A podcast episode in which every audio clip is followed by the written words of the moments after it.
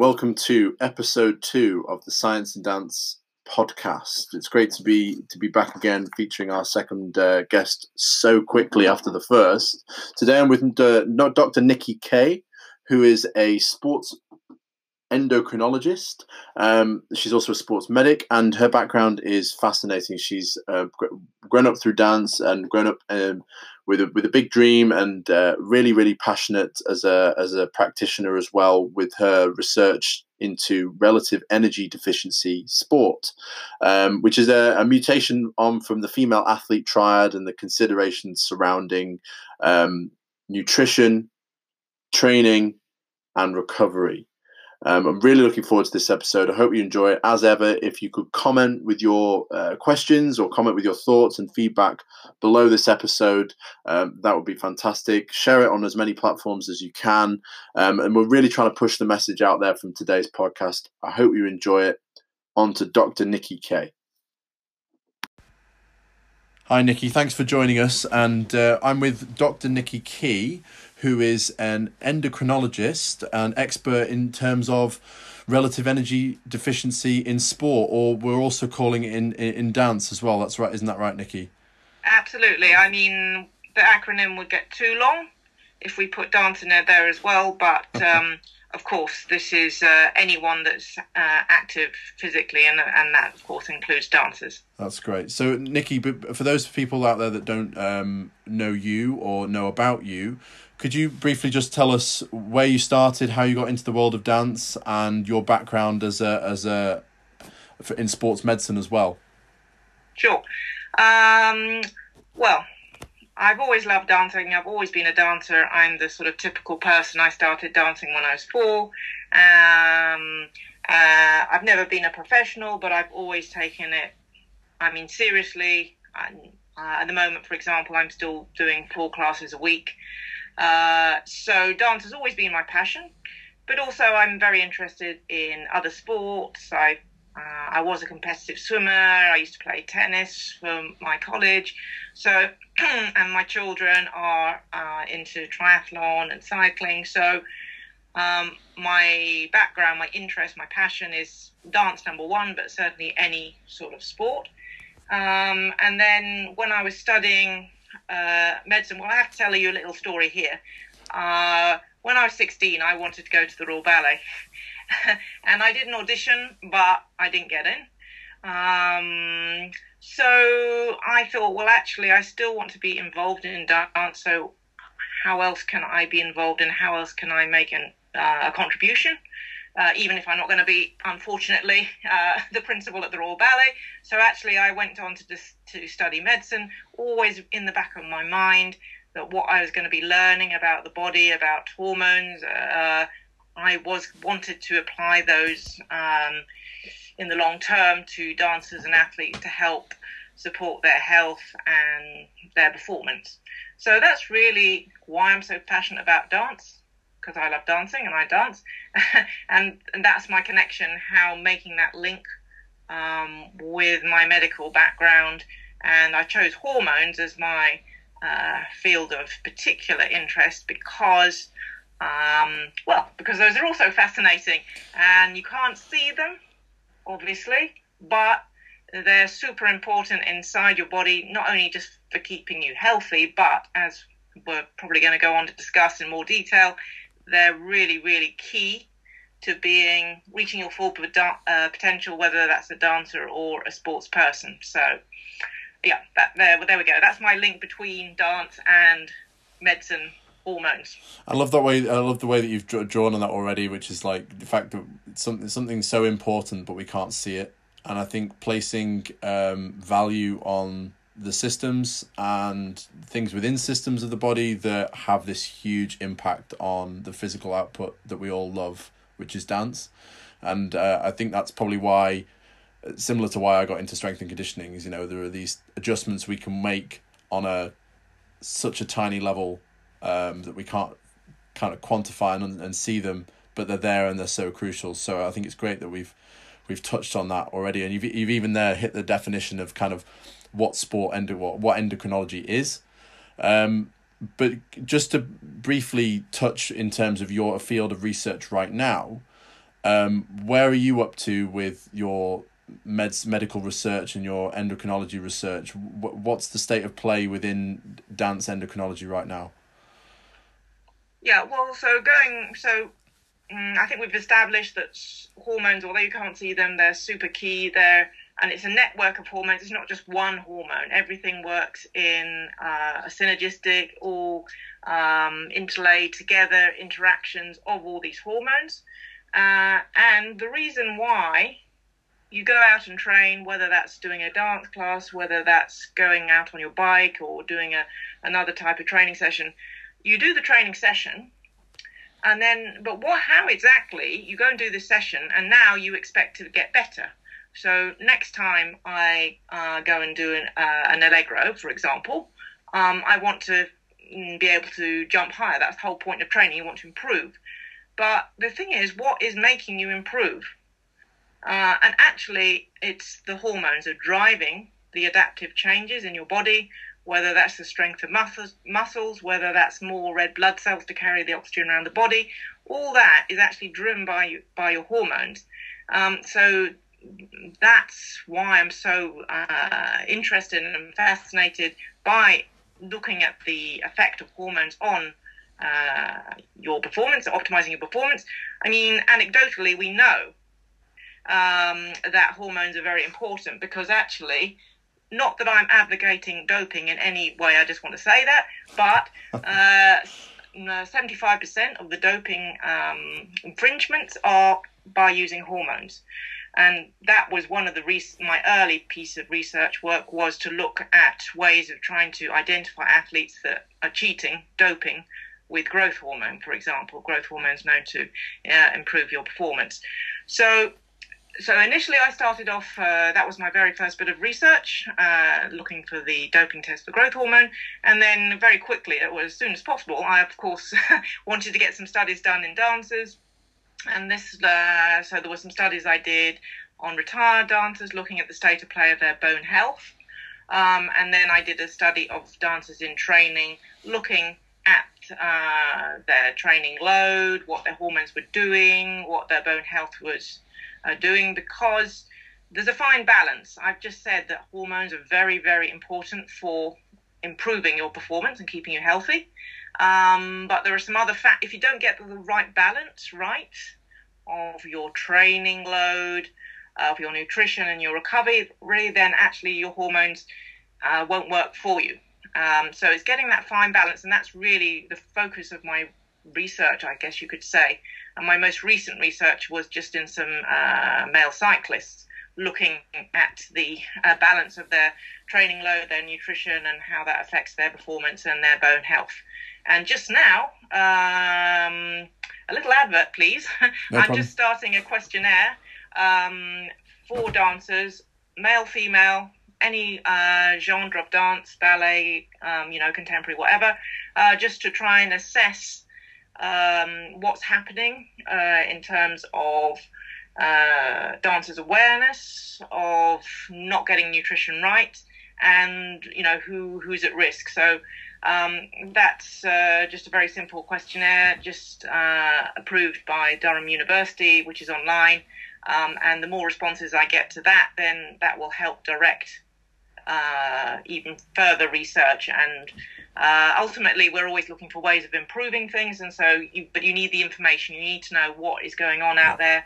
What are the things you can do to uh, improve the health and performance of dancers and this this is so current, isn't it? Because I mean, not only you've just given us a brilliant kind of timeline there from where you started in, in, in research to this is this is very much at the, the forefront of, of sports medicine at the moment. Anyway, in the news with with kind of Caster Semenya on the on the front line of of of of, what, of hormones, I guess, and hormone excretion within women, um, and yeah. it's it's actually so performance based that it's really quite close to home for dancers as well. It, it, it it's making it very obvious to everybody that hang on a second, these hormones that were that are in the news right now are are even applicable to me and my performance. I think a lot of dancers are kind of going, well, have I got like the the right amount or not the right amount but what are my levels of of, of, yeah. of hormones um and i think that current research is, is is super important but we are looking to raise the awareness of these systems and these these these synergistic processes that you talk about as well. And I think that's part of the reason for having you on today is to draw together something I'm very passionate about, which is nutrition and training load and recovery. But I'm very passionate about all those things. But I guess you draw it together in such a way that is hang on the all these fact all these things that we talk about in research have bigger implications within the body. Um, and I, I, I like the uh, obviously I haven't got a visual, but if I can, I'll put a visual in the show notes. Um, of a of a nice diagram you have which brings together the the training, the nutrition, and the recovery. Oh yeah, the the, the triangle diagram. Yes. Yeah. Well, I think if I can just I say there, you you're quite right to, you know, what we're trying to really emphasise is that hormones are are uh, crucial to your health and performance. Okay, so all very well and good, um, but so what can you do as a dancer or an athlete to optimize your hormones? Um, well, the good news is that, uh, it's actually under your um, behavioral control. Those three key factors. What can you control? You can control your training load, you can control your nutrition, what you're eating, and you can control your re- recovery. If you get those three things right, and you'll put the little triangle diagram up, you can see you're in the optimal, uh, you know, in the optimal space for your hormones to work for you, and all's well and good. But it's very easy, and we'll go on to discuss this, I'm sure, you know, it's easy to get too much or too little of those three factors. So it's in combination. All those three things have got to be in the sweet spot, if you will. Okay, so um, and that's not. I mean, that's sort of uh, on first uh, appearance. It's like, oh, well, that's easy. I just get all those things right. But then we go into the practical issues of how. What about now? We go in the finer detail, the timing of when are you going to eat your food? When are you going to have your recovery? You know, uh, uh the training load um, you know, to a certain extent, is is a little bit out of your control. If you, if, if if you're in a dance company or in a dance school, that these are the times of the classes, these are the times of the rehearsals. So, um, but you need to gel them all together. Uh, and then hopefully you'll get the right balance of uh, all your hormones to support your health and performance. So if if we use that as kind of like a pretty neat segue into just picking up on one of those three things, which I think is probably in dance is the is the most talked about. I mean, training load obviously is a, is a more is a much more uh, much bigger topic in the recent in recent years for dancers than previously, um, but and recovery we're starting to understand that yeah we need sleep we need rest we need some potentially some recovery modalities if we're looking to perform but the nutrition side of things you know we can have you know both insufficient and excessive energy intake. We can have insufficient or excessive energy expenditure. I guess there's all these things. that There's that whole system to balance. Um, but what are the direct impacts of reducing these this calorie deficit on our hormones? We know that it makes people lose weight, but how does that affect the system deeper? Yeah. So just so if we just focus on that nutrition, just let's uh, talk about um, uh, so energy. Uh, so the energy you, you, get all you need energy to run your body. It's like a car, okay? Um, you need to fill up the, the petrol tank, and so all the energy you get is obviously from the food you eat. Uh, and then how do you partition that energy up? In the first instance, the body prioritizes the energy it needs to do um, sports training, whatever it is. So um, the energy is uh, siphoned off to cover that demand, and then the residual energy is um, known as energy availability, and that you need that just for sort of housekeeping uh, activities in your body. In other words, even if you lie in bed all day, um, you know, not, don't do anything, anything, anything, you actually need to still be eating food, you still need energy just to stay alive, to support those fundamental uh, life processes, um, just to keep ticking over. And so the problem is, as you just sort of highlighted again, what are the things under your control? The things under your control are how much you eat and also how much activity you're doing. So if you have a really uh, high training load, if your training load increases, then you know it can be easy to overlook increasing your energy intake to cover that and that effectively is going to mean you're in go into the red in terms of energy availability. So that's kind of like an unintentional uh, low energy availability situation. Although equally, and we know, you know, dance is as an aesthetic activity. We know that there's a, you know, you have it's good to look a certain way for some dances and also there's a you know a practical physical element to it. Having done point work for many years i know it's impossible to do fouettes on point unless you're sort of you know pretty lean lightweight because otherwise it's just you know you're just going to break your ankle basically you're not going to be able to do it. And also pas de deux of course there's you know uh, if you're going to be lifted up, then to prevent injury of your male partner, apart from anything, um, you know, you've got to be a certain lightweight. So that's understandable, that's acceptable, but nevertheless, it can be taken to extremes, and people intentionally, dancers and also uh, athletes, um, will restrict their energy intake. So now uh, they need that amount of energy still. They're still doing the same amount of training, but uh, they haven't got enough residual energy just to keep healthy. And um, they will end up in lower energy availability. So actually, maybe uh, Rupert, you could also put that little diagram I did with the bar chart. So basically, yep. you take in the amount of energy you need to cover your training load and to just keep you healthy. Yep. That's the ideal situation. If you increase your training load but you don't concurrently increase your energy intake, then that can be a problem. Now you're in low energy availability. Um, or otherwise, you can also end up in low energy availability if you intentionally restrict what you're eating because you think that you will gain a performance advantage by being lightweight. It rarely works out like that. initially, that might be true. Initially, you know, uh, yeah, you might actually feel quite good. That hey, I feel a bit lighter. I can jump a bit higher. I can go faster on the bike. But that's like a fool's gold, if you will. If you sustain that low energy availability, then obviously your body has got to do something.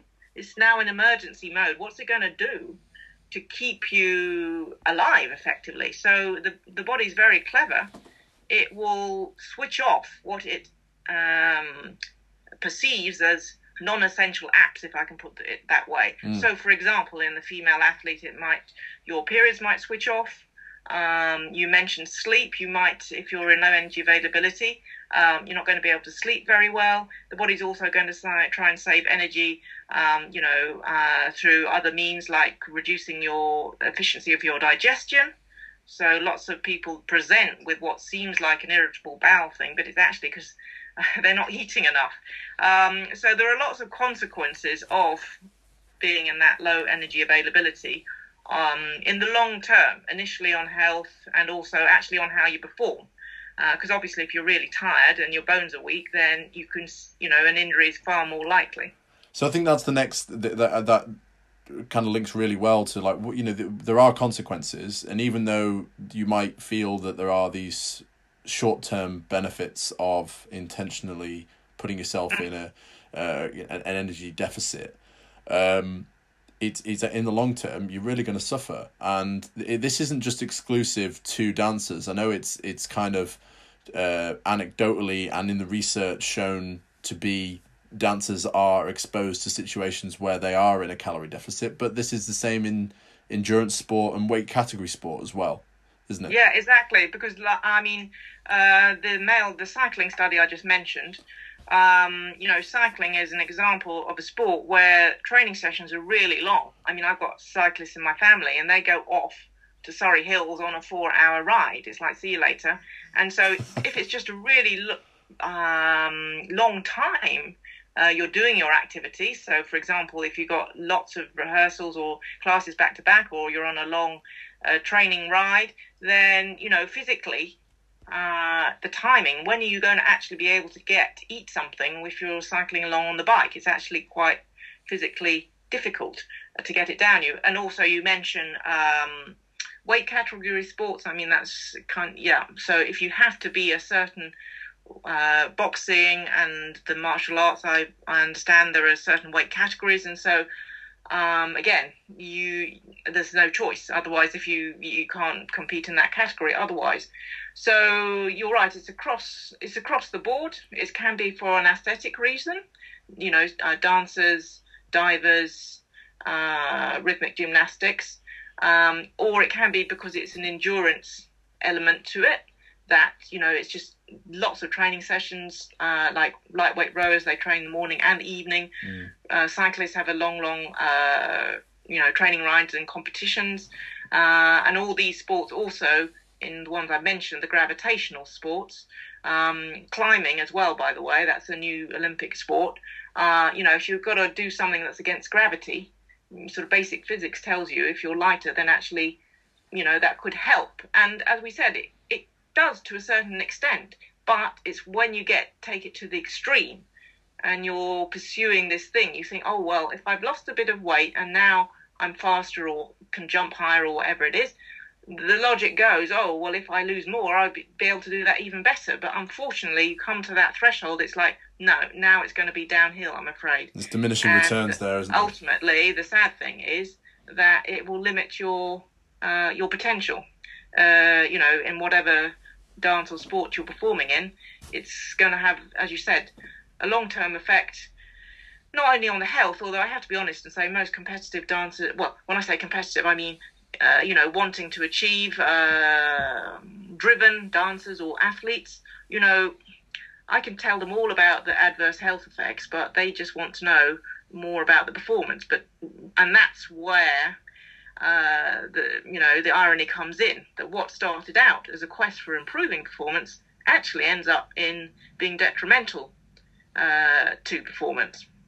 Yeah, and I think that I think that that circles back uh, pretty well. To, uh, in on itself. You know, it's this kind of like, at what point do we decide that we've gained our improvement from the stimulus, I or or the thing that helped us initially, and what point do we decide right that's enough now? We I need to keep this ba- this baseline level of, of what I've got going. I'm not going to get any more from just mm-hmm. continuously mm-hmm. manipulating this this weight loss cycle. Um, and I think that's probably the hardest thing um, I certain people when people speak to me, one of the hardest things for, for them to understand and and uh, know when enough is enough in terms of be, being at an optimal weight. Yep. Have you? Yeah, and also it's very will be very very um, dependent on the individual. Um, because I know a lot of people like to use BMI as like, oh, you have to be, this is this magic number of BMI. If you're below it, you're not, that's no good, or if you're above it, that's fine. I mean, it's a very rough and ready thing. I, I'm, you know, I have to be honest and say I use that as a very rough guide.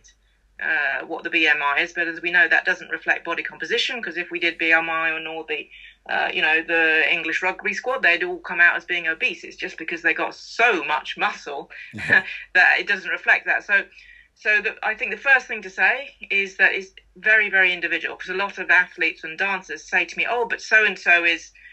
whatever, you know, mm, eating this or not eating this, or so and so is this weight and whatever. It's like everyone is, uh, although the basic principles of how your hormones work, eh, of course, that's the same in everyone. The exact sort of uh, fine detail of that is absolutely an individual thing. Uh, so that's the first point to say. And, you know, it is really, um, you know, discussion with uh, your coach, your teacher, and, you know, being uh, sort of honest with yourself, if I can put it like that, you know, uh, how are you actually feeling?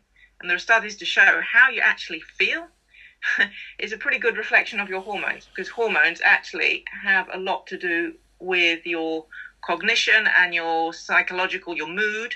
So actually, if you're feeling good and happy and you you know, then actually that's a good indication probably, you know, you're on the right track and your sleep's all right. So those sort of subjective measures of well-being, actually, we shouldn't underestimate those because not everyone can rush off and get a blood test to see what their hormones are doing. I mean, for females, it's pretty darn easy. Uh, there's an obvious clinical sign if your hormones are okay. It's have you got regular menstrual cycles? If you got regular menstrual, all women of reproductive age should have regular menstrual cycles unless there's an underlying medical condition or unless they're in low energy availability. So for women, it's actually pretty sort of straightforward. Um, for men, obviously, there isn't such an obvious sign, but again, it will be fatigue, unusual fatigue, not sleeping well, all those sorts of things are little clues that you haven't quite got those three key factors uh, right.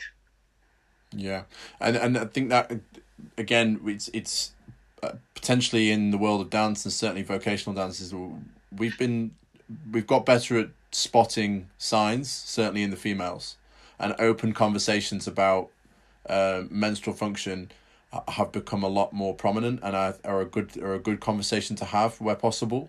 Um, but in men, in male dancers, I guess that's um, it's not.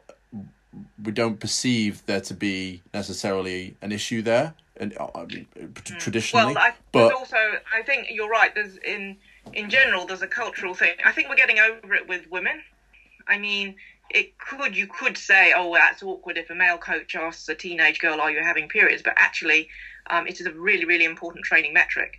And you know, if that is an awkward conversation to have, um, then you know there are other ways of sort of asking that uh, indirectly. For example, Gwen Jorgensen, the um, uh, triathlete, uh, she won the Olympics a couple of years ago. Um, she posted all her menstrual cycles on her TrainingPeaks.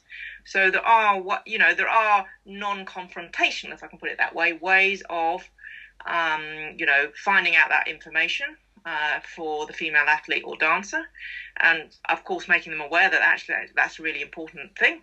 Um, but for the men, it's probably I have to be honest and say probably it is a bit harder because um, in my male cycling study there were a few of those athletes who were or had been in quite a bad situation, um, almost a full blown eating disorder because uh, there's a slight distinction between a disordered eating and eating disorder. Anyway, mm. suffice to say, they were not in a good way. I mean, uh, their testosterone was in their boots, their bone density. I mean, they were not they were not good. But um, it's perceived uh, sometimes that that is a sign of quote weakness in a male athlete to say, well, actually, you know, I have got a problem uh, with, you know uh, disordered eating, eating disorder, whatever. And we've seen that in the media. You know, people are very, quite rightly, um, ready to come forward and support and say, oh dear, how dreadful for female runners uh, with REDS, relative energy deficiency in sport and stress fractures. But um, a similar story on, on, one of the cyclists in my in my study, he re- received quite a lot of negative comments uh, you know, saying, "Oh, that's just, you know, you're weak and and whatever." But and that is definitely the culture's got to change there. You know, and the culture's not the culture's not just like that in, in that, sport. In that, uh, in the, from that point of view, but I think hopefully we are um, gradually getting there. I'm part of um, a campaign called Train Brave, which is to raise awareness of this issue of REDS, um, the fact that it can occur in men and women, and the fact that uh, you know we've already said I don't it's not just sport, it's definitely dancers. So I'm really um, important to get that message through. And also, um, maybe you can include in your uh, show notes, uh, Rupert, that there's uh, the website I've written called Health for Performance, which again, um, you know, uh, explains what what we're just talking about really. What REDS is, what you can do yourself as an athlete or dancer or coach or teacher to spot the warning signs and also some ideas, some suggestions of where to go for further information, etc.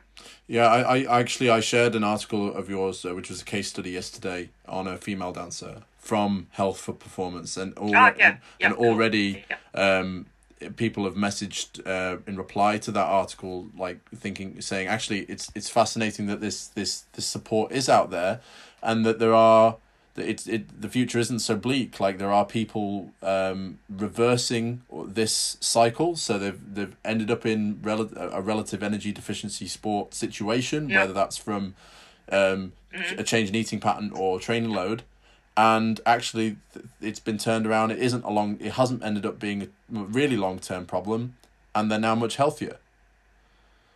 Exactly. So, um, for sure. I mean uh, of course, it will depend on uh, you know where the person is. If it's, they've been in this situation for a long time, then obviously, as you might expect, it's going to be even uh, tougher to get out of that. But certainly, there's always possibility um, to do that. Uh, but you've got to recognise it first, uh, you know, and be aware of it and say, actually, this I'm not. You know, I need to do something about this. And going back to what we said at the at the at the start of the of discussing this, that ultimately, it's, it's also a psychological. I found that it was more of a psychological challenge than a physical challenge.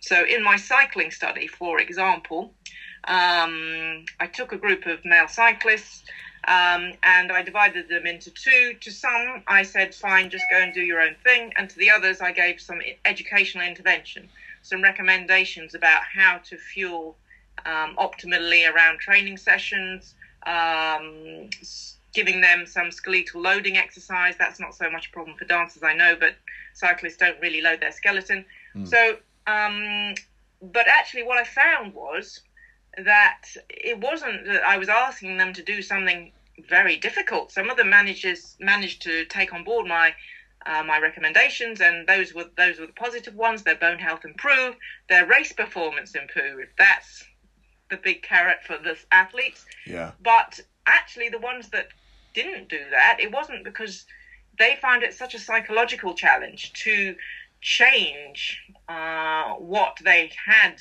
in their mind um, to eat more or eat more effectively or the timing of it. So it is actually the psychological challenge uh, that sometimes is the the difficult thing to overcome for people to recover out of RED-S. And also, if you're in a situation of low energy availability, as we've discussed, it affects so many systems of course your performance will be subpar, you know, below par, and your health, but actually it actually affects the way you think, your cognition. So you know you don't make necessarily the best decisions. That uh, you, you, can't uh, rationally see that actually you're not in a good place. Um, so that's where it's quite challenging to um, you know help support the person get out of that. But what I can say, definitely the positive thing is um, uh, when people do manage to overcome that challenge and change whatever it is, the training load, well, it's, it's going to be a combination of everything, isn't it? Modify the training load, uh, modify what they're eating in terms of, uh, it might be actually just a timing issue of, of when they're eating, because um, that also affects your hormones adversely if you, if you have sort of little deficits during the day. The point is, when they do do that, then quite quickly they will immediately report back to me and said, "Oh my goodness, I slept so much better. I feel so much more alert. Um, and it's like, yes, uh, you know, I believe. I, I, I believe now this is the way to go. Um, but you have to make that first step. Um, you know, uh, I'm always here to support these people, but I'm not a policeman. I can't force people to do this. Mm. Um, but on the other hand, the positive thing is it is under the control of the athlete and dancer. They can change things around, and you know, quite quickly they will start to realize that actually, uh, you know, they do feel much better and lo and behold, they also perform much better, which is, of course, uh, what everyone wants to. That's the ultimate goal for anybody. You're listening to the Science and Dance podcast. This is episode two with Dr. Nicky Keay.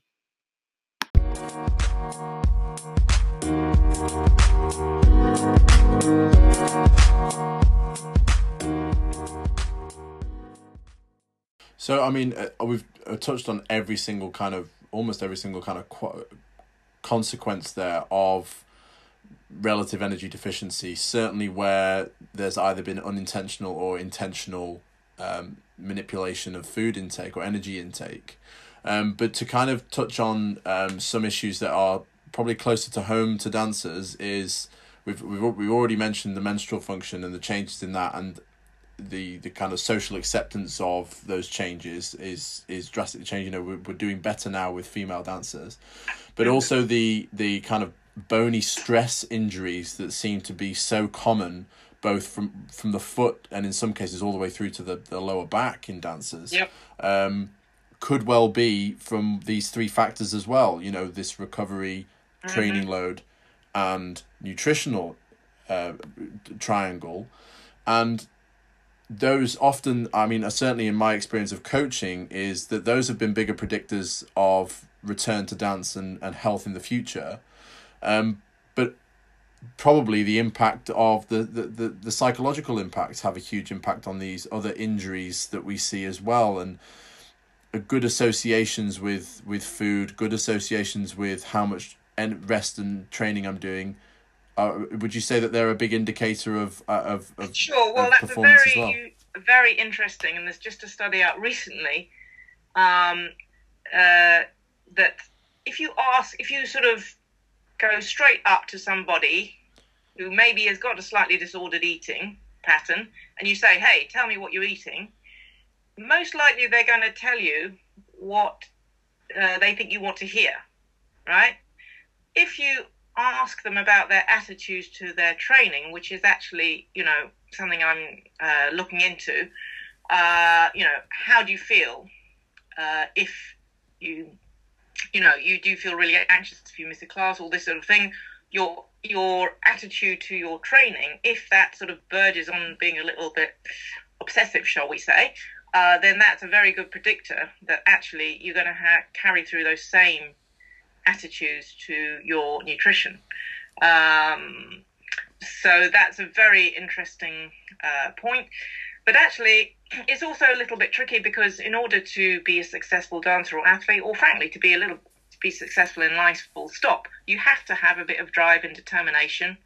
Dare I say, even a little bit of obsession, and I include myself in this. Um, hmm. uh, you know, you have to be focused and all that sort of thing, and that's all. Those are laudable qualities, brilliant, brilliant.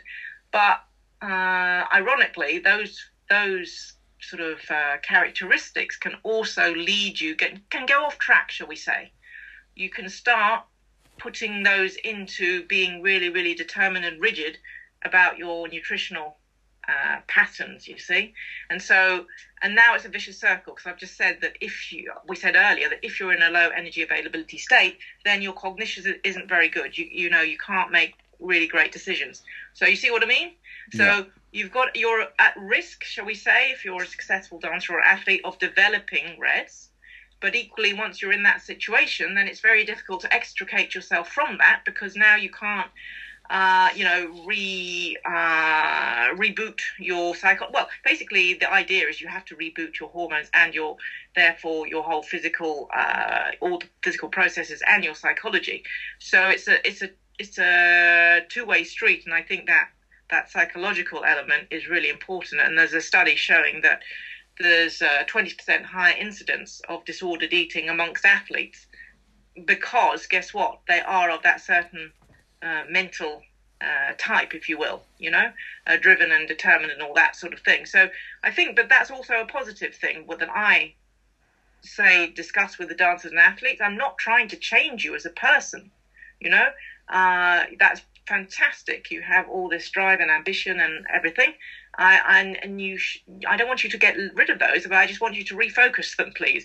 Um, and that's also what's going to help you get out of this situation. If you are in a bad situation of red, uh, you've got to draw on that uh, mental strength that you have uh, that kind of got you there in the first place. That can also be the key thing that's going to help you get out of it.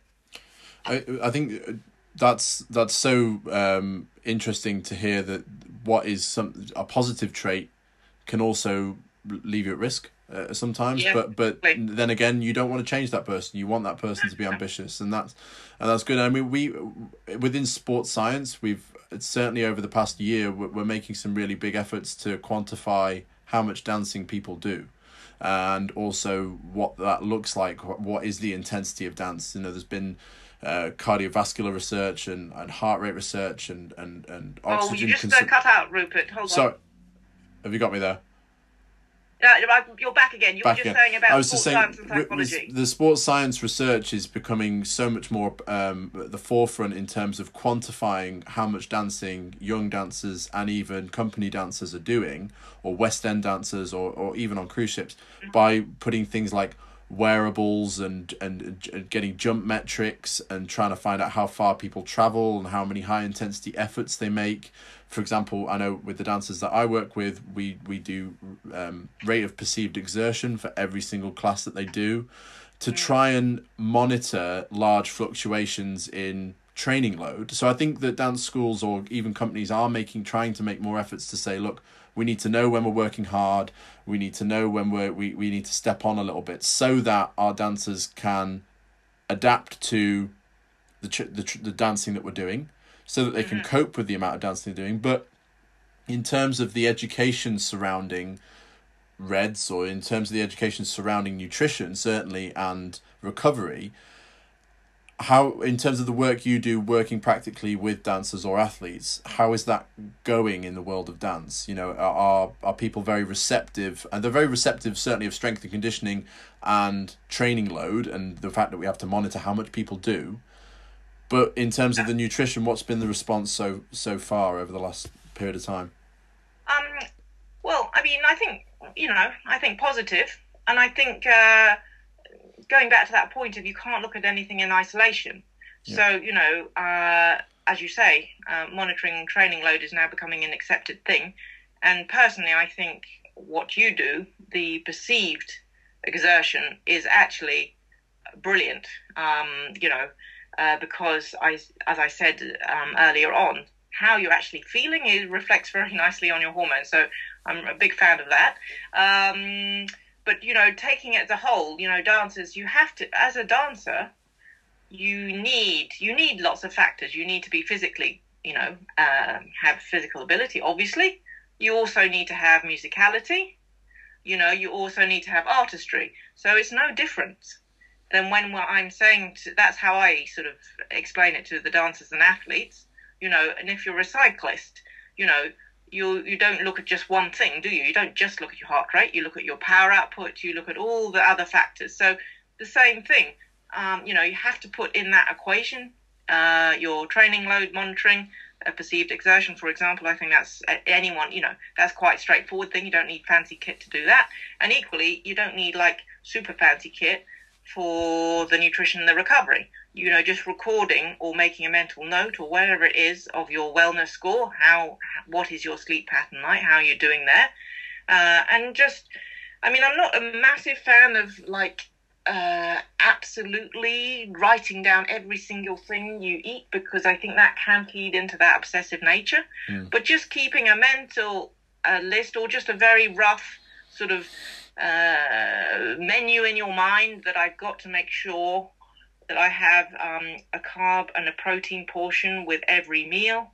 I've got to make sure that I'm never um, exercising in a really, well, a fasted state, effectively, a really low energy availability site, uh, state, and I must make sure, make a mental note within 30 minutes of stopping your uh, training session, whatever that is, a dance class, uh, you know, a cycle ride, whatever it is, within 30 minutes, I must eat some protein and carbohydrate. Unless, of course, if you're having a very quick shower and going straight to a meal, fine. But if often there's a lag, and it's essential. So just making, you know, just having sort of good habits, if you will. And, you know, like you get up in the morning, you brush your teeth. So, uh, you know, I must eat uh, these uh, these types of food with every meal and that mm. sort of thing.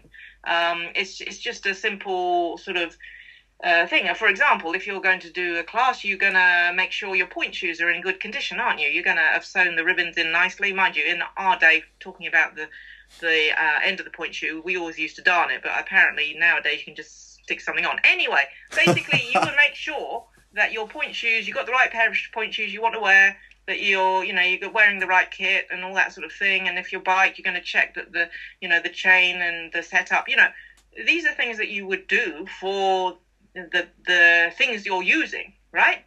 Guess what? The most important thing you're using is your body is you. So why would you not mm. check all those things you know and be uh, you know attention to detail with all those three factors that you are with your pointe shoes or your equipment or whatever. Um, you see what I mean? So it's just yeah. Mm, getting in the mindset, trying to change the mindset. It's like you know you've got to really be on top of these things. And that's kind of, that's really applicable for the the developing dancer as well, or the developing athlete. Certainly, yeah. like we've got. I really encourage um, like young people under sixteen that aren't like full time vocational to to to keep going with the sports that they do at school and their extracurricular activities and all those things obviously add in um, from a motor, motor pattern point of view and like an injury prevention kind of or injury mitigation uh, point of view. Yeah. That's really really important. But we, for parents listening to this or any younger dancers listening to this, those are that just treating this in the same way that you would brushing your teeth or wearing the right pointe shoes is is is definitely the message to get across. And but is there special considerations we should make for young dancers as they're developing before the age of 16 because there are situations mm-hmm. where people as young as 12 have uh, uh, as you say either disordered eating or eating disorders um, because of their own influence and as parents or guardians or teachers what should we really be looking to as a, as a red flag and what should we be encouraging in terms of their activity levels and mm. their nutrition yes well that's a very good point because really you know that age group the young ones developing like you say because you know everything is developing. Bodies minds everything. So you know uh, it's laying the foundations uh, in terms of their health but also actually in terms of their habits you know. If they are have a routine they know that you know this is how you should eat as a, as a as an athlete or dancer. And definitely that's the parents can be really um, helpful you know providing or, or reminding them it's like hey you need to have that snack before you whiz off and do your class or whatever it is. Um, just being there to support. But you're absolutely right. That is key in terms of physical and just sort of uh, ensuring good patterns. And I think also you made a very good point there that, you know, um, ultimately you might come down. Uh, my own children did this, you know, that I gave them an opportunity to try lots of sports and then you come down uh, in in favour of one. So encouraging them, and there's lots of papers to say that early specialisation, uh, just a monosport, uh, you know, at a very young age, isn't actually advisable because apart from anything, there's this burnout thing. I mean, uh, you know, especially in swimming, and I have to say I was that myself, and even I saw that maybe was going to happen in my own children that you know, uh, swimming, just mono, a lot of training, swimming, swimming. Frankly, after a while, it just gets boring and, you know, they don't want to do that anymore. So mixing it up a bit, I think, is really important. You're absolutely right. The motor patterns, you've got to, um, everything is developing, including the neuromuscular um, network pattern in a, in a youngster. They're changing proportion. So giving them little challenges, different uh, looks at different types of exercise uh, is it all, all, also really important um, and also fun. We mustn't forget this. I mean, you know, uh, you know, let them, you know, have some fun, try things out, um, and that's an excellent time to put in the good habits with, you know, as a as a parent, uh, you know, supporting uh, good nutritional habits and and all that sort of thing. And so I think the red flag, going back to that red flag, and I've had a few of these where parents have contacted me and said um, I'm worried because should I, or should I be worried because my uh, you know young teenage son is like wanting to train all the time, won't eat any carbohydrates. Um, it's like uh, yes. so those are the things. If if the youngster is really, I mean, again, being and keen and enthusiastic, that's to be encouraged, but really, really so like um, even if they're ill, they're saying, I must go, I must go. It's like, hold on, this is now becoming a little bit obsessive. And, hmm. you know, saying, oh, no, no, no, I can't eat certain food types, things like this, or being secretive about their what they're eating, or just changing a mood. I mean, I know teenagers can be a handful, um, hmm. but, you know, especially like a, a change, a real change in character, that they're being secretive, they're being moody, they're being they they they get angry if you ask, oh, have you eaten so and so or whatever. Um, those are warning signs. I think it's easy as a parent. You know your child better than anybody. So if this is a really, you know, you know, you feel worried, then go on your parental instincts um, and and get in there early because if you if you leave it, then of course you know it can become more of an entrenched problem and difficult to um, do something about it. And what about in the studio? Is it, or in the in the training room, or you know, on the field, for example? Um, but in terms of dance, certainly in the studio. Are there are there some noticeable signs for teachers? Oh yeah, for very good point. Of course, the parents we've said, and the next and the next, uh, you know, the teachers, the coaches, they're going to again. Uh, if you're, you know, you're going to know uh, your student. Okay, so you're going to see if what you're going to see physically, obviously, if they change. Um, but definitely that coordination uh, point is a very valid one because uh, one of the yet another consequence of uh, low energy availability and the hormones not working uh, for you is actually loss of neuromuscular control. So that means coordination effectively.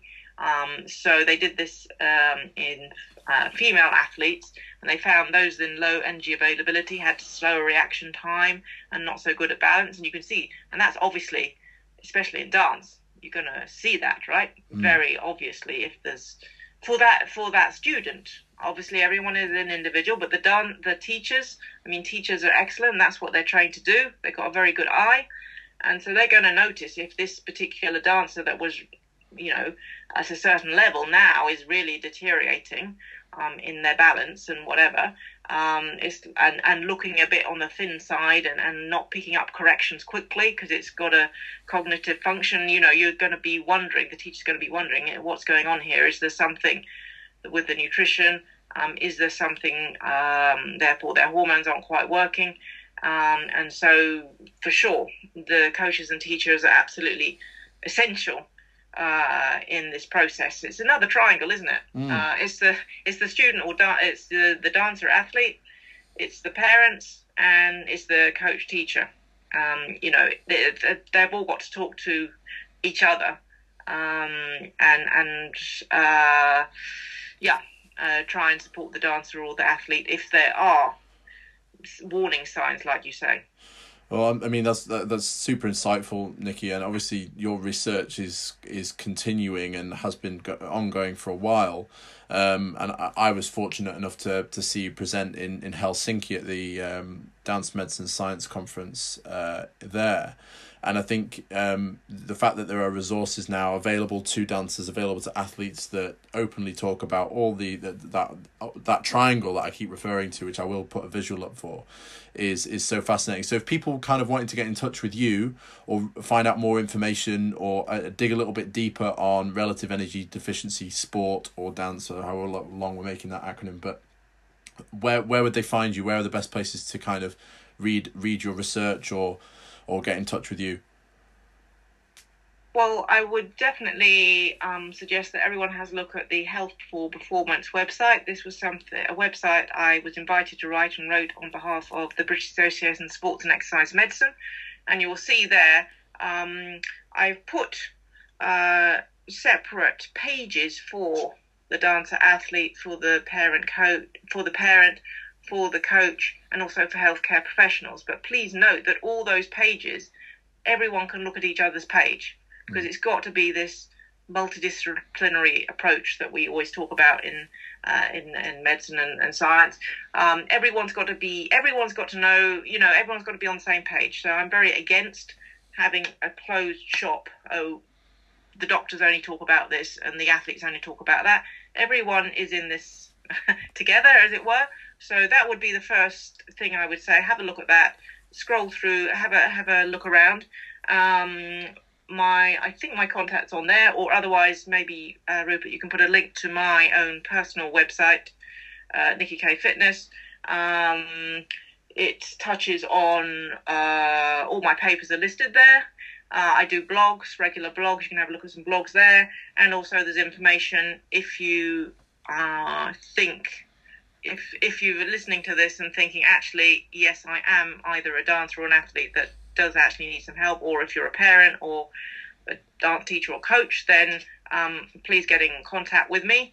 Um, I'm now running a joint clinic with my uh, colleague, uh, clinical dietitian Renee McGregor, the Inspire Clinic. Um, we're running one in Bath and London, and we see dancers and athletes with uh, potential problems of RED-S um, and eating disorders. So yeah, just to have a look at those places, and and very happy to uh, follow up any questions people have or or whatever. That's great, Nicky. Thank you so much. I, I feel like because we've we've touched so much on the the kind of nutritional side of things and the behavioral side of things, I feel like there's going to have to end up being a part two at some point down the line. But uh, oh, that sounds exciting. Yeah, because we didn't do all our case studies either, did no, we? No, no, didn't. But yeah, part two, part two to come. but thank you so so much for um, giving us that insight, and I, I have no doubt that people will be in touch off the back of this, and um, certainly have more questions for you uh, in the future. Um, I mean, even I've learned a little bit more today and got me thinking about impact that strength coaches and physiotherapists can make to uh, to to bring all this together and, and help. So once again, thank you very much. I'll make sure that all the that everybody can find out where you're at. Thanks, Nicky. My pleasure. Thanks, Rupert.